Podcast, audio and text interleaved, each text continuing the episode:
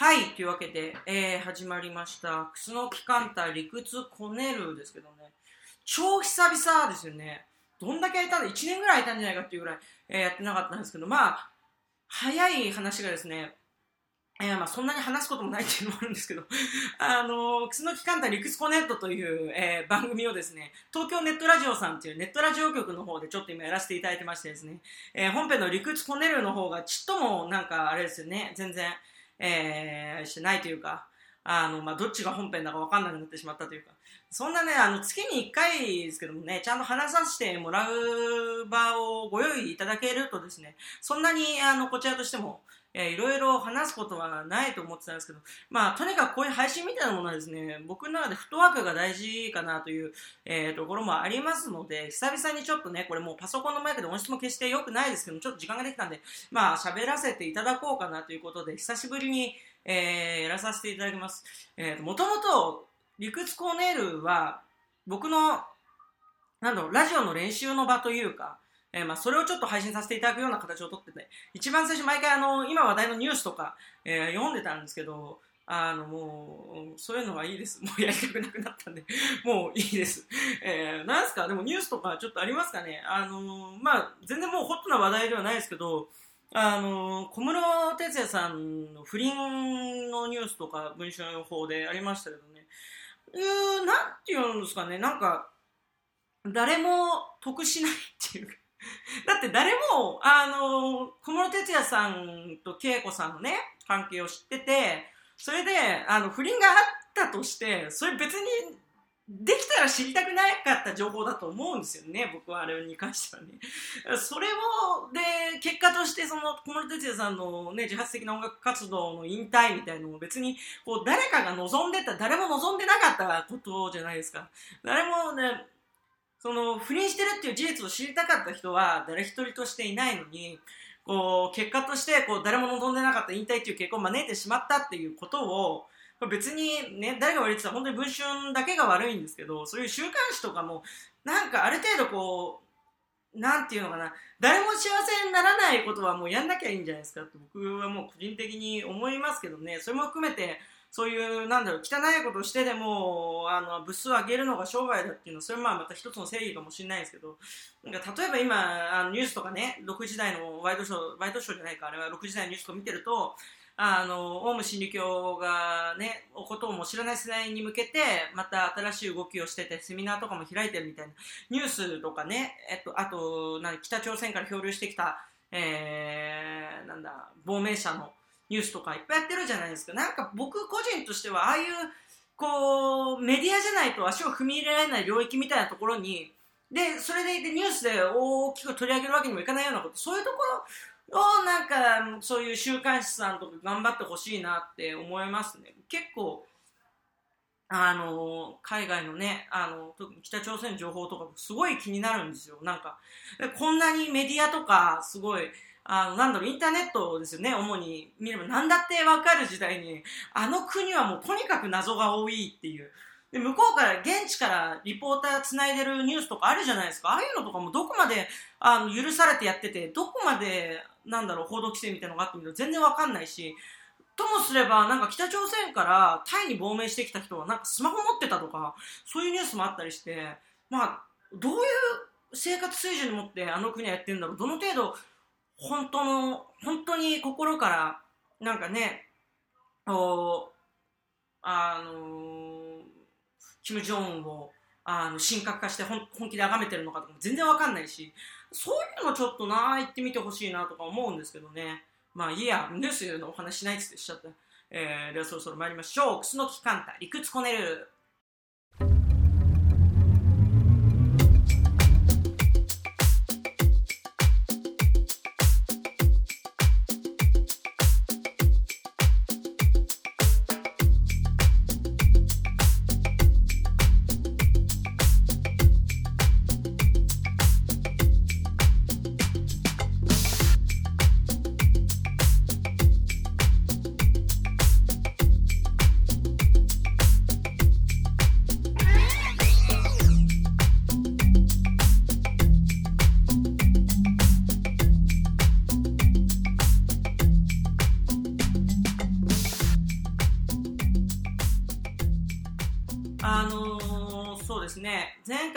回から環境的に変わったことといえば、今までずっとノートパソコン、Windows のものを使ってたのを、えっ、ー、と、MacBook に今年の頭、去年か、もう2017年の頭ぐらいに買い替えましてですね、えー、MacBook Pro ですよ。すごい便利ですね。サクサク動きますし。強いて言うと、大体のゲームとか全然対応してないんで、そういうのがちょっと弱いくらいかなと思うんですけど、その時に一緒に、えっ、ー、と、合わせて Amazon で、あの、パソコン入れるケース、ソフトケースみたいのを買ったんですよ。クッションになってるやつね。それが、えっと、微妙にサイズが合わないんですよね。あの、ちょっとだけなんですよ。多分これ14インチなのかな ?14 インチのなんか16インチか17インチを買っちゃう微妙にこう端っこが余るんですよ。まあそれ別に大した主張はないので、むしろちょっと遊びがあるぐらいでいいのかなと思って。まあ、チャックとかでね、縁回りちょっと傷ついちゃったりしますけど、まあそもそもそんなの僕あんま気にしないタイプなんで別にそれはいいんですよ。で、それはいいんですけど、その前、えー、仕事終わって飲んで帰ってきて、で、パソコンで作業しなきゃと思って、パソコン置いたまんま、えっ、ー、と、寝ちゃってたんですよ。気づいたら寝落ちしちゃってて、で、寝落ちしちゃったなと思って、こう、目覚ました時に、なんか、僕の、あの、家の布団の感じじゃないです。なんかあるじゃないですか、その、いつも自分が寝てる環境と違う環境で起きた時に、あの、昨日の起きたこと全部思い出すまでに感じる違和感みたいになるじゃないですか。あれを、あの、すげえ感じて、あ、なんだと思ったら、枕なんですよ。枕がなんか違うぞと思って、で、起き上がってみたら、そのパソコンのちょっと大きめのケースが枕の上に乗っかってて、なんかそれが、すごいいい感じに低反発なんですよ。寝心地がいいんですよ。だから、もう、元々の使い方とは全然違うんですけど、あのー、パソコンの、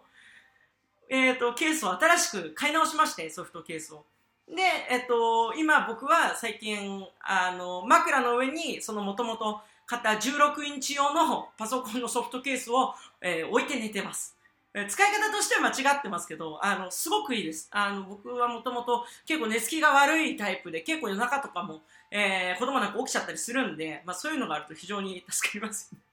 真面目いや、真面目に僕結構、あの、自分に合うわけで、本当本当高校生の時とか、かちょっとあると寝れなくなっちゃったりとか、あの、深夜ラジオとか好きなのもあって、その、ラジオを頑張って起きて、なんか聞いてるぞっていうところから、その3時のジャンクが全部終わって、そこから自分が睡眠に落ちるまでの、えー、っと、時間のラグとかがすごいあって、その起きてなきゃ起きてなきゃっていうところから、あ、寝なきゃっていう、明日も学校だし寝なきゃっていう、うところの気持ちの切り替えみたいなのがあんま上手にいかなくてですね、あの、結構苦労してたりとかして、えー、結構、あの、枕とか本気で真剣に探しまくってた時とかもあったんですけど、なんか、あの、意外なところで落ち着きどころが見つけるという。そういうね、なんか本来の使い方と全然、あの、違うみたいのはね、まあ、得てしてありますけど。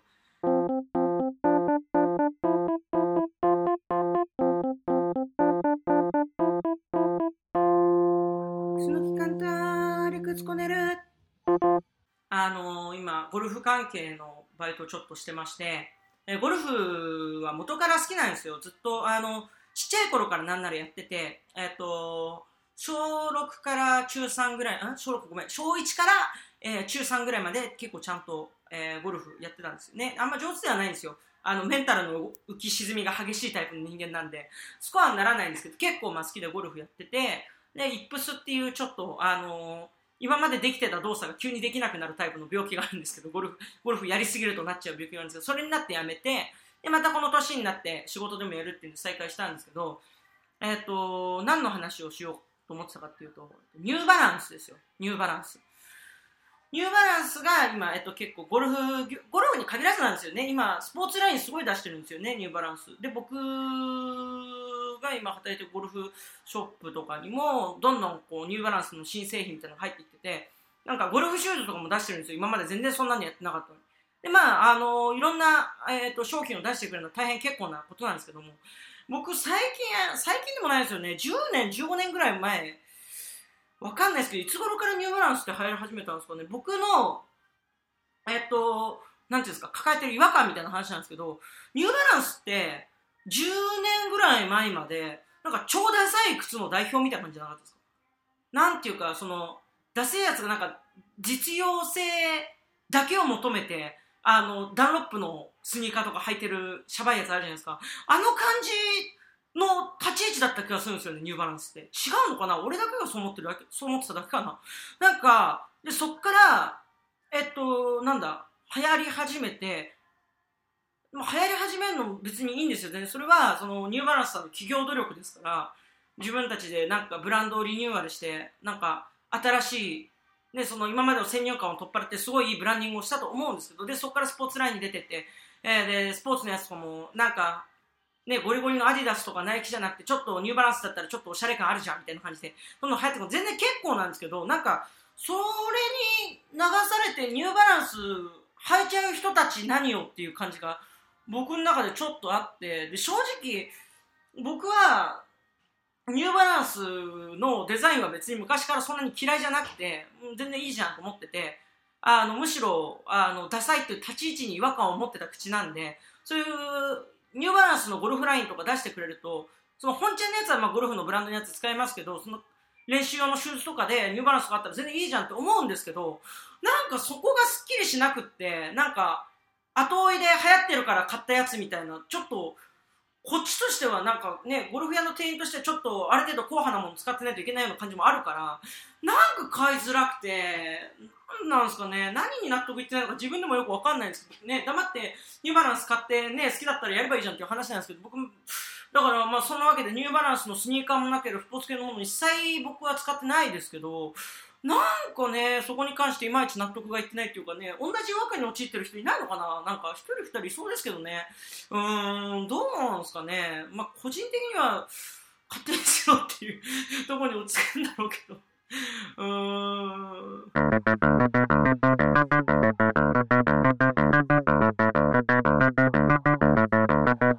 こねるこねるよ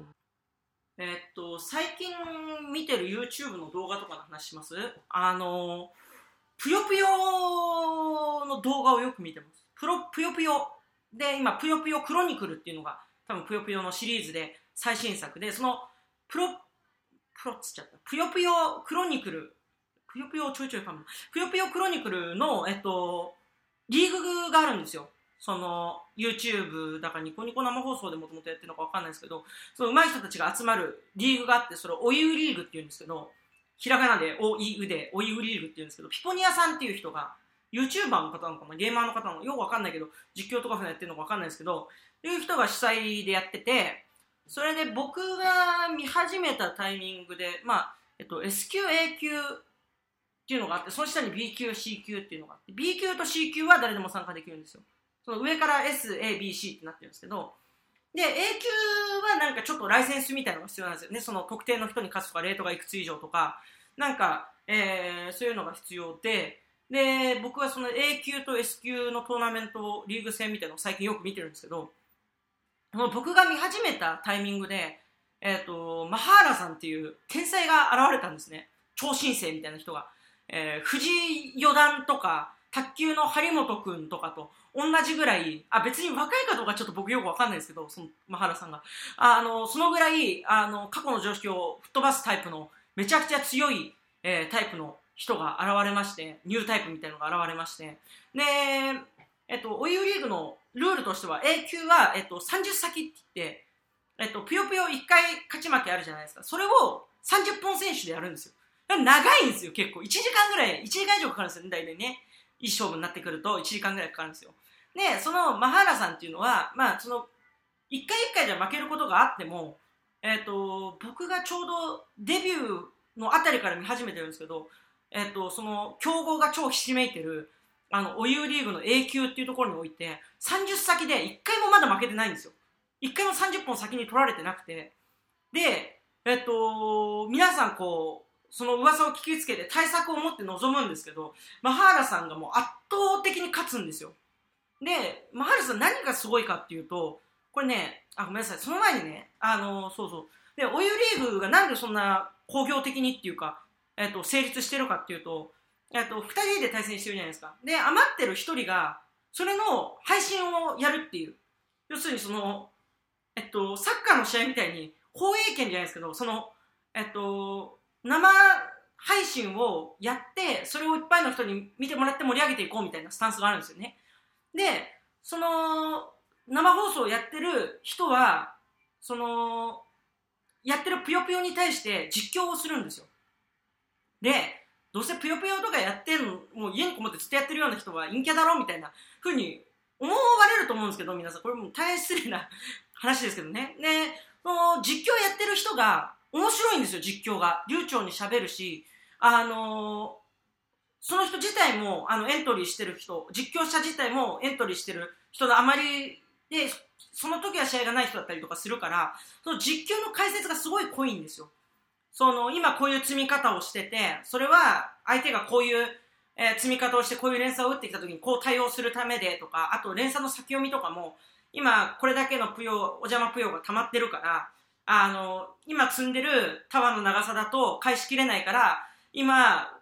あの、お邪魔ぷよが落ちてくるまでのタイミングで、その連鎖日、連鎖をどこまで繋げられるかっていうのを繋げて、で、次来たら黄色から発火させて、これ7連鎖になりますみたいな。先に言ってくれるから、こっちも見ながらすごい頭に入ってくるんですよ。それが面白くて、僕は元々ぷよぷよ全然上手くない、ゲーム全般一つも上手くないですから、あの、ぷよぷよなんてやったって自力で組めるのは3連鎖、4連鎖ぐらいまでですよ。だから全然もう話にならないんですけど、それ見ててすごいエンターテインメントとしてすごい面白いんですよ。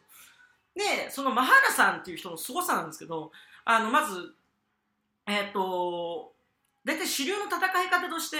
なんか、ある程度5連鎖ぐらいのまず作、5連鎖、6連鎖のまず作っとくんですよね。で、中盤戦つって、その上に、あの、3連鎖ぐらいのをちょいちょい作って、お互いにこうやり合って、相手が返しきれなくなって、その元々積んでった本線っていうんですけど、あの、5連鎖、6連鎖のところにつけた瞬間に、自分のやつを全部解消して、自分は、それカウンター対策で、それ、その元々あった6連鎖を8連鎖ぐらいまで伸ばして、あの、相手のが全部帰り切ったタイミングで、そこに発火させて、全部返して勝つみたいな。相手は間に合わないみたいな。まあ、それに対するカウンターとかいろいろあるんですけど、その判断力の凄さっていうのと、あと30先っていうこの長い戦いの中で、なんか、あの、若干スロースタートして互角に戦ってたと思ったら、なんか、20本ぐらい取ったあたりから露骨に本気出してグーって引き離す、その集中力のやばさみたいなのがあるんですよね。そこがニュータイプっぽいんですけど、でそれとかも含めて、そのマハーラさんっていう人がめちゃくちゃ僕の中で今、ちょっと熱くなってて、で、もう、なんだろう、この前 S 級とかまで取ってて、こう、どんどん、なんすかね、その、ぷよぷよクロニクルの最高峰の理由が今どこにあるかっていうのは僕よく分かってないんですけど、なんか絶対王者王者としてなんか君臨してほしいなみたいな。いや、見てて本当に面白いんですよ、その戦いっぷりみたいのが。すごい見てて楽しいんで、お湯リーグ、お湯リーグとか、あとマハーラとか YouTube で検索してもらったらその生配信の様子とか見れたりとか、あとな、録画された生配信のミラーの放送のやつとか、YouTube にそのままあの30先全部あの上がってたりとかするんで、機会あったら本当見てほしいですね。一番最初のデビュー戦のあの、マハーラさんとピポニアさんがやった戦いのやつとかはすげえ実況も含めて面白いんで、本当ぜひ見てほしいですね。どんどんぷよぷよのお湯リーグ盛り上がってくれたらいいなと思います。理屈理屈理屈理屈理屈理屈。えー、すっかりぷよぷよの話で熱くなっちゃいましたけどもね、ぷよぷよをね、最近だからちょっと気になって自分でもやってみようと思って、それを踏まえた上でやったら自分もちょっと強くなってんじゃないかと思ってやってるんですけど、全然強くなってないですね。で、とりあえず、あのー、この間やったのが、その、30先っていうのが、どんだけ消耗するのかなと思って、30先をとりあえずコンピューター相手にやってみたんですけど、うちにあるぷよぷよがぷよぷよフィーバーで、ぷよぷよフィーバーって、結構長い連作組んで勝ったろうと思っても、フィーバーでまた全部返されるんですよね。でも、それを総裁してってるうちに、また、こっちもフィーバーに入るからっていうかって、あの、一回の戦いがめちゃくちゃ長いんですよ。だから、なんか、普通、30先でやってるぷよクロの、ぷよぷよクロニクルのぷよ2、ぷよぷよ2ルールっていうのがあるんですけど、ぷよ2ルールだと、だいたい1回の戦いが1分2分で終わるんですけど、あの、ぷよぷよフィーバーだと7、8分平気で持つんで、あの、15ぐらい取られた時点でもう完全に脱力してやめました。にしてもやっぱり1時間とかやり続ける集中力は本当すごいなと思いますよね。だから結構プロゲーマーとか海外とかでプロ扱い、プロフェッショナルでもあのアスリート扱いされてる人とかいますけど、本当にあれはもう一種のアスリートだと思いますね。本当にね、見ててね。どんどん盛り上がっててくれたら本当いいと思います。そんなことはいいんです。何話を引きずってんだっていう話なんです。えっ、と、最近ハマってる漫画がありまして、えっ、と、最近ね、ちょっと前にハマってたのが、からかい上手の高木さんって、あの、いろんなラジオとかの CM でもやってて気になって読んでて、なんか、すごい軽い、軽くていいなと思って。僕は結構映画とか何でもそうなんですけど、あの、感受性がパワフルすぎて、あの、自分がちょっと落ち込んでる時とかに悲しい映画見ると、しばらく何もやる気がなくなっちゃったりするんです。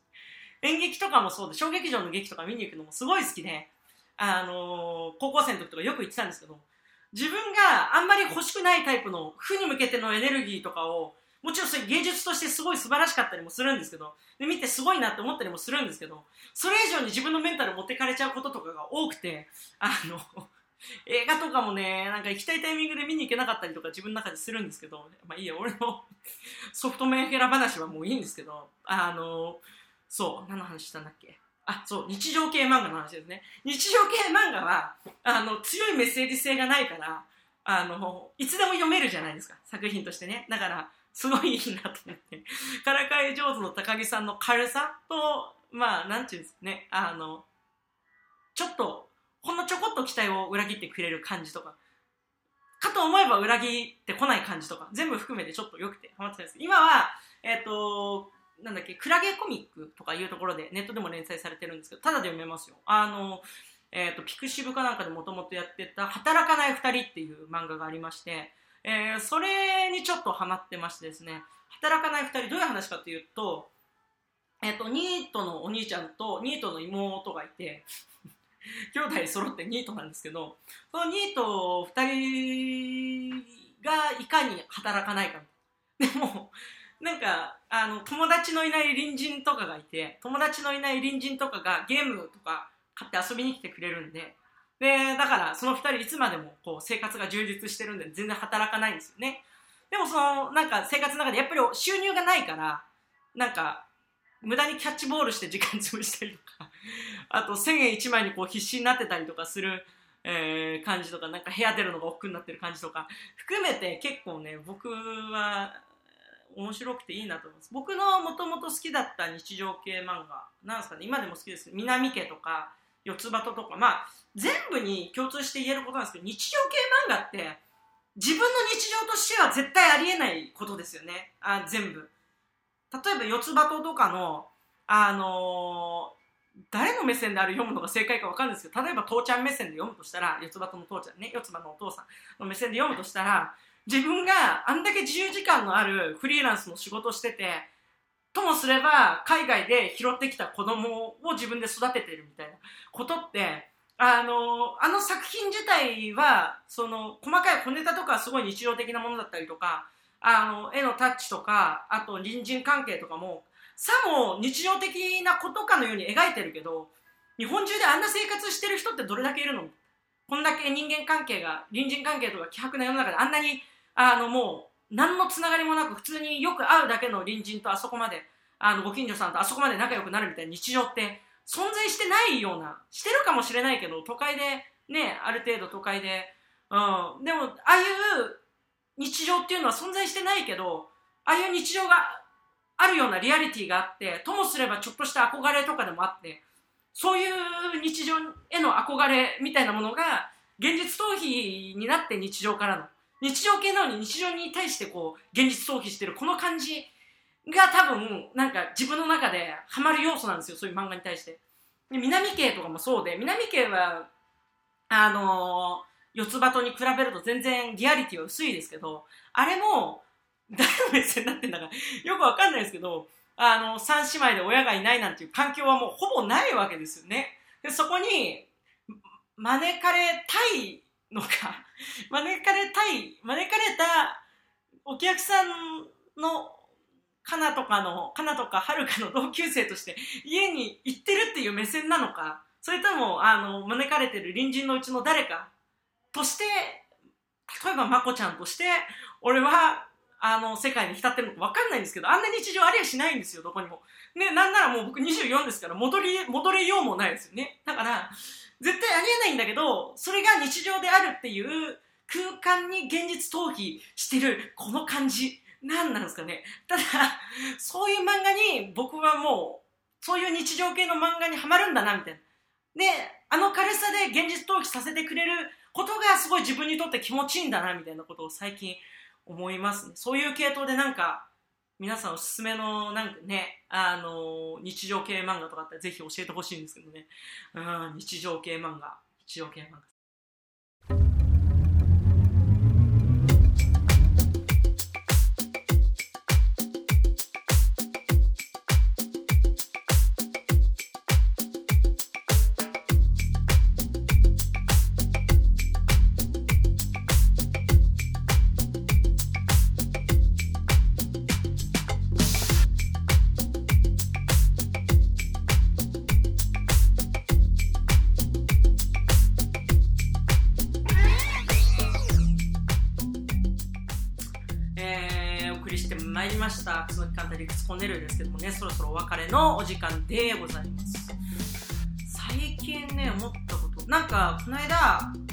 と知り合い友達とニュース見ててなんか路面が凍結してるんで気をつけてくださいねみたいにやっててあの、雪降るたび思うんですけど、まあ、車とかチェーン履いてくださいとかそれ絶対あるからスタッドレスタイヤにしましょうみたいな絶対あるからそれ報道した方がいいと思うんですけどあんまり路面が凍結していることに対して報道の必要性を感じないというか、まあ別にね、雪珍しく降ったから別にやるならやるでいいんですけど、あの、なんか、わざわざね、わざとらしくなんかこう、道行く人にインタビューして、いや、滑ってて危ないですね、とか聞いたりするじゃないですか。で、滑って危ないですよ。路面が凍結してるんですから。で、滑って転ぶ人もいますよ。だって滑って転ぶ人なんていうのは、滑って転んであいたたたたたで終わりじゃないですか。よっぽどのおじいちゃんとかね、おばあちゃんにもない限り、それ、それで死んだりとか、大怪我したりとか、そんなしないですよ。笑い話で終わりなんですよ。そんな、そんなのをいちいち真面目にわざわざ、路面が凍結してますので皆さんお気をつけてお帰りくださいみたいな深刻な顔でやられても、なんかいまいちピンとこないよねみたいな話をその人としてて、まあ、そいつしてて、で、さっきですよ、新浦安のね、僕の地元の駅前で、あの、盛大に僕スリップして後頭部打ちまして、なんか昨日そんな話してたのにと思って、なんかもう一人で歩いてたんですよ。一人で歩いてたんですけど、結構思いっきり頭打って、ゲラゲラ笑っちゃってしまう一人。完全にやばいやつですよ。みんなはその前提を知らないから、前の日に俺がこんな話をしてたことなんて知らないから、一人で転んで一人で笑ってる変なやつですよ、僕はね。ただ、もう面白くなっちゃって、ただ結果としてやっぱりゲラゲラ笑って済んでるじゃないですか。だからあんなのは報道しなくていいんです。はい。というわけで、えー、クスノキカンダ理屈コネルですけれどもね、えーと、クスノキカンダ理屈コネットっていうのを、クスノキカンダ理屈コネットっていうのを、えーと、東京ネットラジオさんでやっててるんで、そっちも15分番組で月に1回更新されるんで、そっちもぜひ、えー、聞いてください。それから、えー、島崎クスノキスチームアウト、えー、間もなく50回を迎えるということでね、大好評、えー、身内4、5人と、他何人かのみに、ただね、打率100%なんですよ。聞いてもらった人は全員ハマってるんで、ハマってるっていうか、全員、あの、喜んで聞いてくれてるはずなんで、そちらの方もぜひ、えー、これからも聞いていただければ嬉しいと思います。というわけで、ここまでのお相手は、クスノキカンタリクスコネル、クスノキカンタでした。ありがとうございました。